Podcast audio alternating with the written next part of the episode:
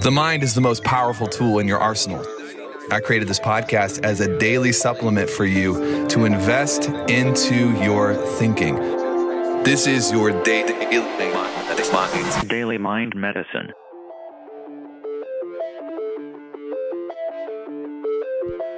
Yo, what's up, crew? Hope you're doing well.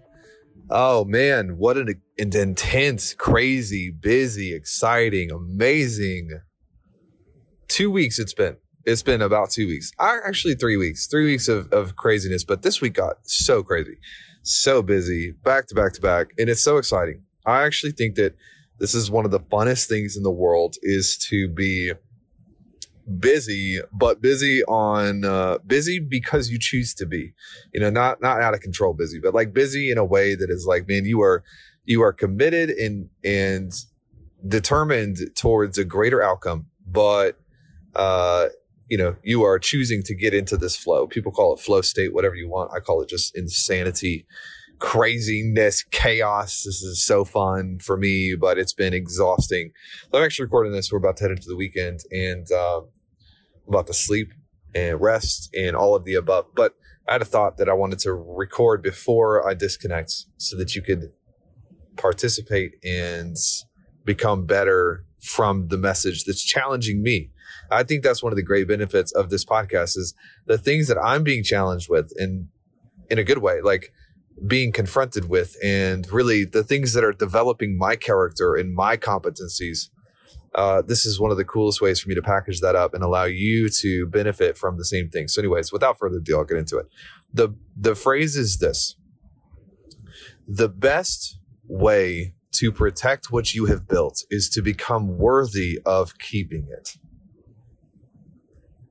the best way for you to protect what you have built is to become worthy of keeping it. I see so many people who are like, and, and I don't want to discount the value of, of building and protecting.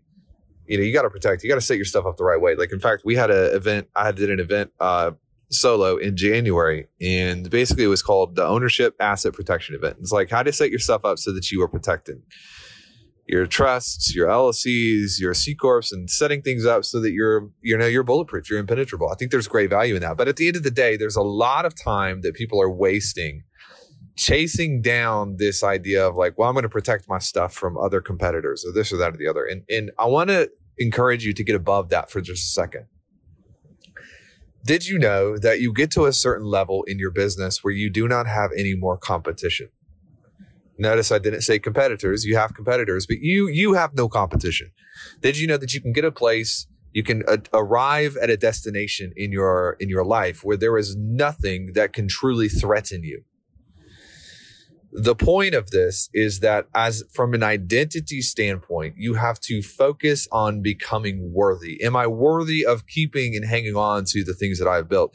And i don't see enough i sp- people spend a lot of time in trying to protect what they built but they i don't see a lot of time people spend in like making sure that they develop the character and the tenure and the resilience to actually hang on to the empires that they're building.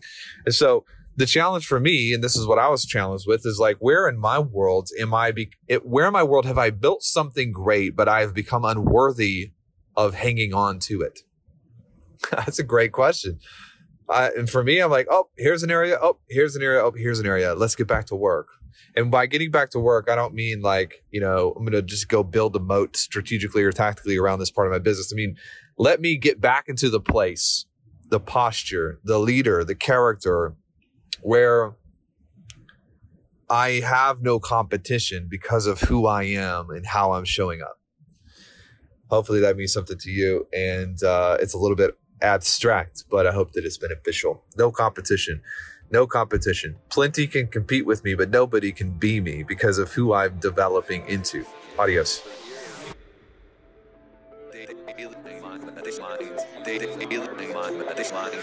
DailyMindMedicine.com